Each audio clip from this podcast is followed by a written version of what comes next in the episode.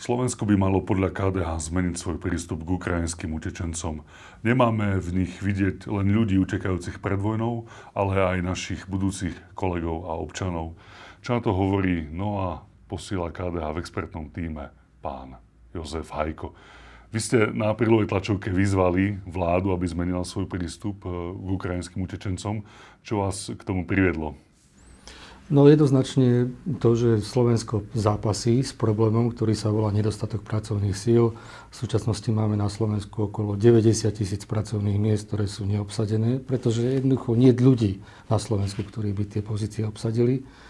No a tu je príležitosť, že prichádzajú sem ukrajinskí utečenci, ktorí môžu tieto miesta zaplniť a nielen sebe pomôžu, ale pomôžu aj nám tá výzva smerovala k vláde. Vláda isté kroky urobila, napríklad je tam ten balíček zákonu Lex Ukrajina. To teda podľa vás nestačí? E, veľmi dôležité je, aby sa zmenilo nazeranie na to, čo nám utečenci môžu priniesť. Kultúrne blízky, jazykovo blízky Ukrajinci nám skutočne môžu priniesť pomoc pre celú ekonomiku, pretože keď nezaplníte pracovné miesta, tak jednoducho tie firmy nemajú s kým pracovať. Takže treba zmeniť vyslovene nazeranie na politiku, ako pracovať s utečencami. Ako si toto nazeranie predstavujete? Čo by sa teda malo zmeniť? No, keď sa pozriem na vlády predchádzajúce, Ficové vlády, tak tí skôr s tými migrantmi strašili, ale v žiadnom prípade to nemôžeme vnímať ako ohrozenie pretože sú to skutočne ľudia, ktorí sú nám kultúrne blízki. A títo ľudia, keď ich angažujeme na Slovensku, tak vlastne vyriešia aj ďalší problém.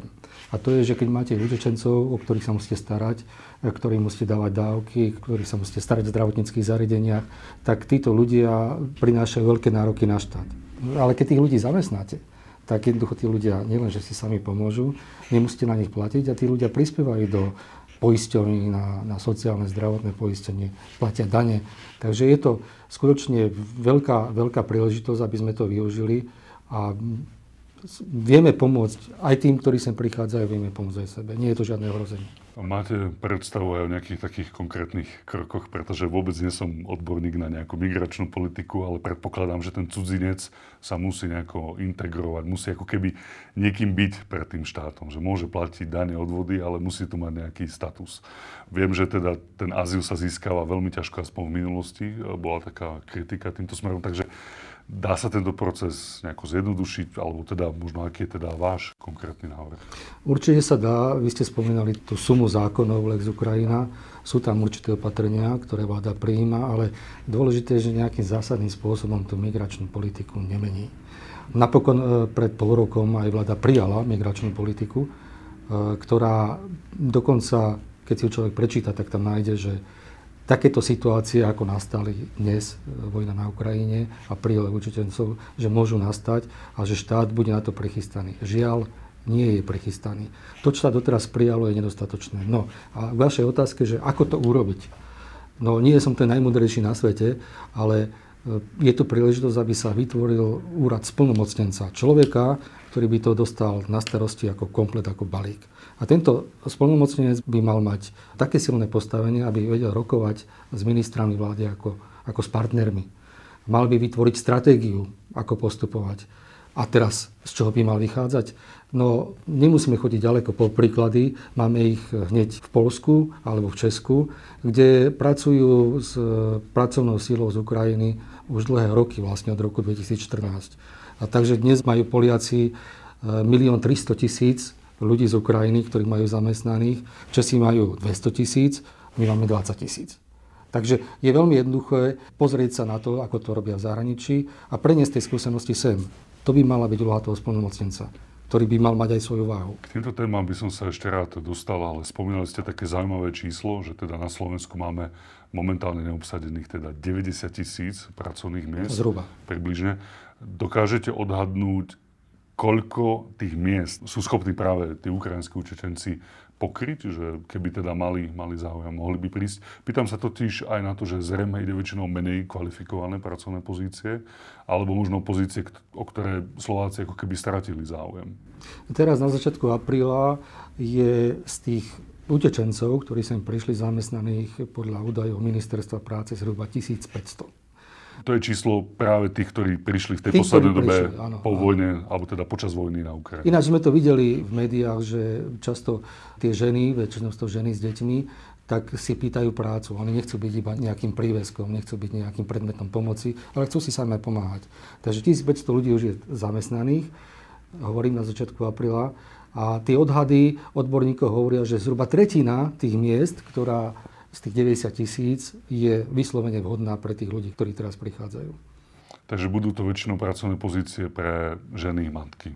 Aspoň v momentálnej situácii. No áno, tak aj podľa tej skladby, čo dnes vidíme, že kde nastupujú títo ľudia, tak sú to pomocníci v hoteloch, hej, chyžné v hoteloch, alebo dokladajú tovar v obchodoch. Ale ja chcem povedať, že to ako to by bolo slabé riešenie. My máme veľa miest, ktoré sú vysoko kvalifikované, sú neobsadené. A Ja sa bežne stretám napríklad s ukrajinskými lekármi alebo zdravotnými sestrami. áno, počujeme to podľa prízvuku. Lekári to je krásny príklad. No a keď ste sa pýtali, že čo, čo by mala vláda vlastne robiť, tak keď sa pozrieme na tie skúsenosti napríklad v Česku. Tam to urobili tým spôsobom, že lekári, ktorí prichádzajú ako utečenci, tak ich prizývajú do tých nemocníc a oni sa zúčastňujú na zákrokoch v nemocniciach a zároveň naberajú český jazyk, rátajú s nimi ako s lekármi. U nás u nás musia robiť ťažké skúšky, ktoré sú trojnásobne drahšie ako v týchto susedných štátoch. A je to veľmi komplikovaný proces, aby, aby sa dostali do tých nemocníc. Hoci vieme, aký je problém s lekármi. Myslíte si, že toto ale má teda riešiť vláda? Lebo ako vláda zmení možno aj prístup ľudí, viete, k ukrajinským utečencom? Ale čo som teraz hovoril, tak to sú vládne predpisy.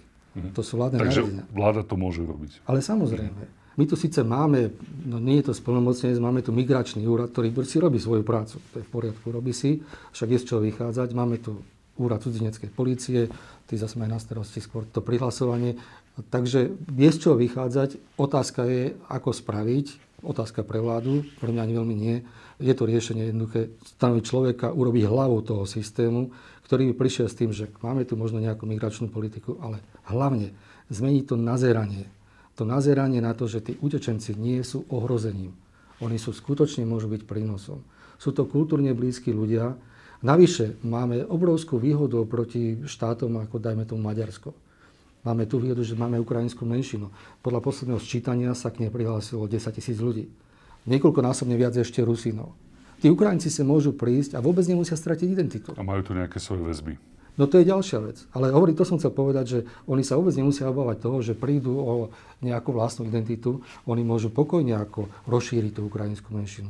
A dokonca v tej stratégii malo byť aj to, že tí Ukrajinci sa môžu vrátiť domov, keď to uznajú za vhodné. A zase, keďže väčšinou sú to ženy a deti, čo sem prichádzajú, ktoré majú manželov, bratov, otcov, ktorí bojujú vo vojne na Ukrajine. Raz sa tam tá vojna skončí a tí e, ľudia z toho rozvráteného štátu sa môžu prísť do pripraveného prostredia, pretože tu budú mať svojich rodinných príslušníkov.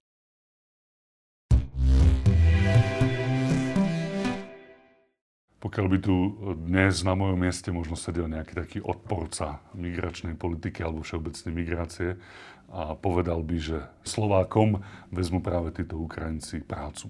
Čo by ste na to povedali? Opäť, opäť netreba nič špeciálne vymýšľať, stačí sa pozrieť na príklady od susedov. V Polsku hneď potom, ako Rusi okupovali Krím, tak začali prijímať pracovníkov z Ukrajiny, otvorení doslova dvere. Vtedy pracovalo v Polsku zhruba 300 tisíc Ukrajincov. Tu sme v roku 2014, pre Áno, informáciu pred týmto obdobím, Hm. áno. Teraz je to 1 300 tisíc. Čo sa stalo? Stratili Poliaci prácu? Míra nezamestnanosti je dnes v Polsku nižšia ako na Slovensku. Tí ľudia nie len, že nevytlačili Poliakov z ich pozícií, ale dokonca spôsobili, že mzdy v Polsku začali rásť. Ono to možno znie kontraproduktívne, Na to som sa práve chcel aj spýtať, pretože pokiaľ tú nízko kvalifikovanú pracovnú silu pokryjú ľudia, tá nezamestnanosť sa teda ešte zníži, nevytvára to potom tlak na zvyšovanie práve miest. No lenže my sme zabudli na tú kategóriu ľudí, ktorí sú vysoko kvalifikovaní. Napríklad Poliaci, oni dokázali fakt zachytiť e, veľmi veľa ľudí z Ukrajiny, ktoré sa venujú informačným technológiám. Ukrajina je dnes na šiestom mieste, čo sa týka využívania informačných technológií, ako šiestá veľmoc, by sme povedali. A napriek tomu ešte dokázali aj Poliaci siahnuť po časti Ukrajincov. A títo ľudia oni napokon zvyšujú tú mzdovú úroveň, pretože to sú, to sú vysoko kvalifikované miesta. A ďalšia vec, to si KDH tiež dosť dobre všíma, ten podnikateľský stav malý a stredný. To sú často aj podnikatelia, ktorí vlastne prichádzajú z Ukrajiny a vytvárajú svoj biznis, svoju živnosť a vytvárajú pracovné miesta. Navyše sú to ľudia, ktorí sú oveľa viac odhodlaní podstúpiť riziko podnikania. Lebo sú to ľudia, ktorí prichádzajú ale už podstúpili, áno, presne, už to riziko vôbec prísť, eh, ani nie tak sem, ale prísť z tej vojnou okupovanej krajiny k nám. Spomínate Poliakov. Podľa mňa je tam jeden taký zásadný rozdiel, že je to oveľa väčšia krajina a momentálne s oveľa dynamickejšou ekonomikou, ako máme my. Navyše si dávajú za cieľ v podstate dobehnúť Nemecko. Nemôže tento rozdiel práve spôsobiť to, že to, čo Poliaci dokážu, my nedokážeme alebo nie sme možno v momentálnej situácii tak nastavení? No, vy ste povedali jednu veľkú vec. Skutočne táto vláda ohlásila, ak si nemýlim, tak pred 5 rokmi, že chcú dobehnúť hospodárske Nemecko. Znelo to ako rozprávka, ako predvolebný sľub. Ale e, keď sa pozrieme na to, čo sa deje v Polsku, je to najrýchlejšie rastúci štát za posledných 30 rokov v celej Európskej únii. Skutočne Poliakov sa darí tak ono to momentálne aj prakticky vidno. Stačí prekročiť hranice a vidno obrovský rozdiel. No, áno, áno. To, skutočne ja som bol v Lani dva razy v Polsku a som to videl. Bol som v Varšave. Áno, že to človek sa naozaj všimne. Hej. Na Ale to chcem povedať, že to je, že to je cieľená politika vlády, ktorá si musí dať vždy ciele. Hej.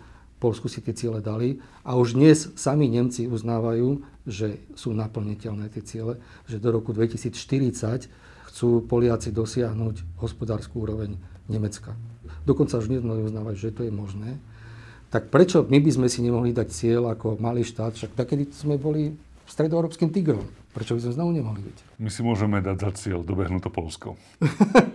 no áno, lebo no, dnes už áno, je to, možno, možno sa nad tým trošku pousmievame, ale dnes sú mzdy v Polsku o 100 eur, priemerná mzda je o 100 eur vyššia ako na Slovensku. Pred 10-12 rokmi to bolo naopak. Ak vás teda správne počúvam, tak v podstate Poliaci môžu za ten svoj úspech vďačiť tej pozitívnej migračnej politike a zvlášť smerom k Ukrajincom?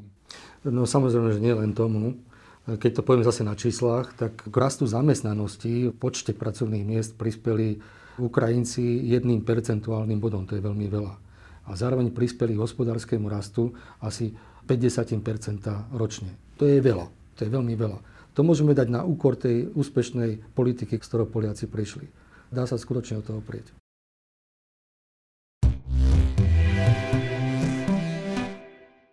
Spomínam si, myslím, že to tiež bolo tak v roku približne 2015, keď najmä sociálne siete boli zaplávené dezinformáciami, hoaxami o migrácii a Slováci boli veľmi citliví na túto tému a tak proti migračne naladení. Cítite, že ten náš taký prístup sa možno otáča, alebo že možno vtedy sme verili nejakým falošným dezinformáciám a dnes sme schopní pomôcť konkrétnym ľuďom? No, keď sa človek pozrie na to, ako Slováci príjmajú Ukrajincov, fakt to vidno, že to je mimoriadne ústretový prístup. Teraz mi Milan Majerský hovoril, že v župe Prešovskej, že vykupujú obchody, potraviny vykupujú Slováci, aby ich dali tým Ukrajincom. Sú to úžasné veci. Čo sa vlastne zmenilo oproti tej utečeneckej kríze z roku 2015? Poviem to na príklade Dánska. Dánsko vtedy prijímalo veľmi veľa utečencov zo Sýrie. Dnes Dánsko ich posiela domov, pretože v Sýrii sa vojna skončila, tie podmienky sa zlepšili, prestali naplňať ten princíp utečenca, ktorý je odkázaný na pomoc Dánska, dávajú ich naspäť a otvárajú dvere Ukrajincom. Pre nás, pre Slovákov, je veľmi dôležité to, že skutočne sú to kultúrne blízki ľudia. Ja som hovoril, že tu máme ukrajinskú menšinu, sú to ľudia jazykovo blízki. Takže tá pozícia oproti roku 2015 je úplne iná. Tým nechcem povedať, že tá stratégia, ktorú by mali vypracovať splnomocnenec prijať vláda, že by mala byť, byť taká, že bude diskriminačná voči iným utečencom. Ale dá sa to veľmi pekne vyriešiť takým spôsobom, že vieme definovať v tých podmienkach migrácie, že aké podmienky by mali naplňať tí utečenci, aby boli pre nás užitoční, hej, a zároveň, aby ich ľudia prijali. To je mimoriadne dôležité, aby ľudia prijali. Podľa vás sa dokážu Ukrajinci integrovať do našej spoločnosti? No, oni sa už dokázali. Však ich tu máme dnes asi 20 tisíc. ktorí sem prišli a máme tu vlastných Ukrajincov. Hej. Takže myslím, že sa dokážu integrovať v našej spoločnosti a oveľa ľahšie ako ktorákoľvek iná skupina. Už viackrát ste hovorili teda o tom úrade spolomocnenca a k tomu tiež správne rozumiem, snaha je vytvoriť špecifický úrad na zvládanie tejto ukrajinskej krízy ktorý nemáme momentálne. No, ide hlavne o to, aby každá vec musí mať svojho pána. Ak my chceme a žiadame od vlády, aby zmenila svoj náhľad na utečencov, aby mi videla príležitosť a nie ohrozenie, tak potom potrebujeme to zastrešiť nejakým spôsobom, aby sme tomu dali váhu. Aby tá politika bola prierezová. Ináč to znamená, že nedokáže sám nič splnomocenec, keď bude iba pod ministerstvom vnútra, dokáže vtedy, keď dokáže komunikovať ako zrovnocený s ministrom školstva a povedať mu, počúvaj, my potrebujeme prijať také opatrenia, aby tie školy boli otvorené študentom z Ukrajiny, ako to už majú v Polsku. Musí komunikovať s ministrom zdravotníctva, ktorému povie, musíme zabezpečiť tým e, utečencom zdravotníckú pomoc. Ideálne, aby sme zamestnali aj lekárov a zdravotné sestry, ktoré vlastne budú pomáhať sami sebe, tým utečencom, nielen nám. Takže to musí byť človek, so stratégiou, s kompetenciami a keby to vláda prijala, tak vlastne dá tomu tú váhu, ktorú potrebujeme. Vláda tak zatiaľ neurobila. Čo si o tom myslíte? Prečo je tomu tak? Žiaľ, musím povedať, že tak ako pri tomto probléme, vlastne tento problém poukazuje na to, ako vláda pristupovala k veľkým zásadným veciam aj v minulosti.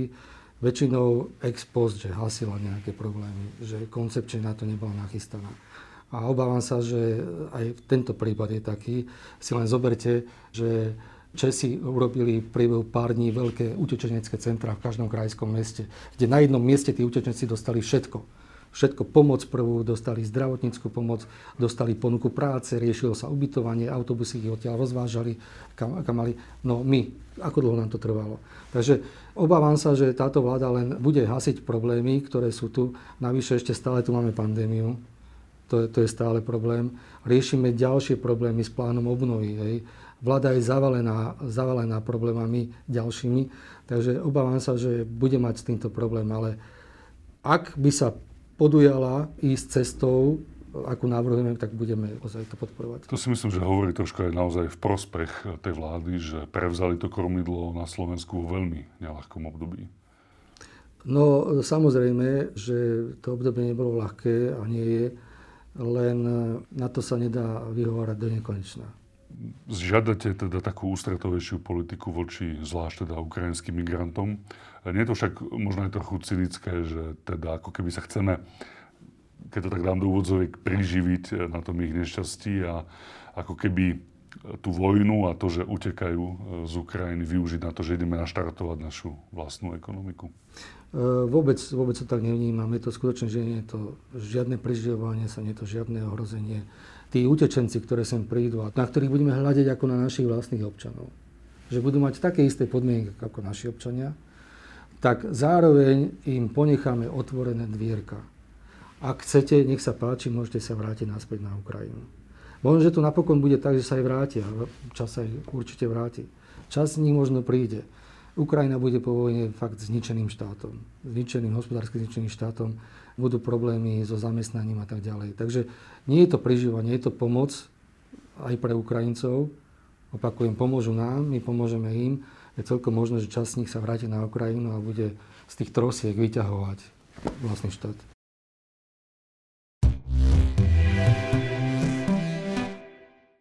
Vy ste novým expertom KDH pre ekonomiku. Veľa sa hovorí v súčasnosti práve s ukrajinským konfliktom o potravinovej bezpečnosti, o energetickej chudobe, napokon teda aj o tejto migračnej kríze. Dokážete možno identifikovať možno aj nejaké ešte ďalšie otázky, ktoré tento konflikt, čím dlhšie bude trvať, tak tým viacej prinesie, že môžeme čakať možno ešte nejaké iné výzvy, a ktoré by možno mal riešiť práve aj ten navrhovaný úrad spolnomocnenca? No možno celá vláda, pretože e, asi to ste to pomenovali, tým najvážnejším problémom je otázka energii. My sme totiž od Ruska najviac závislí vôbec celej Európskej únie. Napríklad v plyne na 100%. To je úžasne silná závislosť. A keď sme takto závislí, samozrejme vždy tak býva pri závislosti. Ten, kto predáva, si diktuje, pochopiteľne, keď vás má na 100% v rukách. Takže musíme robiť niečo s cenami energií. Ja len pripomeniem, že dnes máme pre domácnosti a pre malý podnikateľský stav regulované ceny energií, ktoré reguluje regulačný úrad. A tie sú stanovené do konca roka. Od začiatku budúceho roka tie ceny budú vyššie pre všetkých, pre domácnosti. Bude to skok. Národná banka predpoveda dvojcifernú infláciu budúci rok vyše 10% hlavne preto, že vyskočia ceny energií. To je veľká výzva pre vládu, čo s tým robiť, takisto ceny potravín. Povedzme si, že dôchodcovia dostali zvýšenie tento rok dôchodkov o 1,3 pri inflácii, ktorá pôjde k 10 To sú veľmi jednoduché počty. A navyše tí dôchodcovia, práve oni míňajú najviac peňazí na potraviny. Takže tých víziev je veľmi veľa, ktoré musí riešiť vláda. A tento vojnový konflikt buď k ním prispieva, alebo ešte zosilňuje tie efekty, lebo ceny energie začali rásť oveľa skôr ako vojna. Myslím si, že to bude aj nejaká naša ďalšia téma v relácii Čo na to. E, zaujalo ma, že vy ste teda pôvodom spisovateľ a publicista. Budete pokračovať v tejto činnosti aj ako expert KDH? No, toho sa určite nevzdám. A príslušnosť ku KDH bude teda skôr na príťaž alebo na osuch? Uvidíme. No, v každom prípade je to veľké rozhodnutie pracovať pre politickú stranu, že som sa na to dal, ale myslím si, že to nejakým spôsobom neovplyvní môj prístup pri písaní knih. Ďakujem veľmi pekne, že ste tu dnes boli s nami.